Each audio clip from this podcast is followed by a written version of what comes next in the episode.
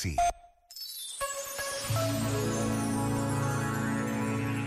Quando nos sentimos mal com a vida que levamos, o melhor é dar atenção ao modo como escolhemos o que vivemos.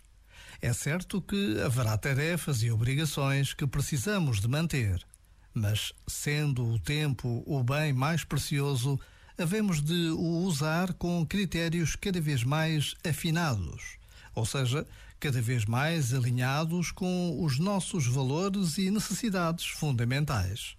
A seu tempo, o tempo dará frutos consistentes no que toca à nossa qualidade de vida. Já agora, vale a pena pensar nisto. Este momento está disponível em podcast no site e na.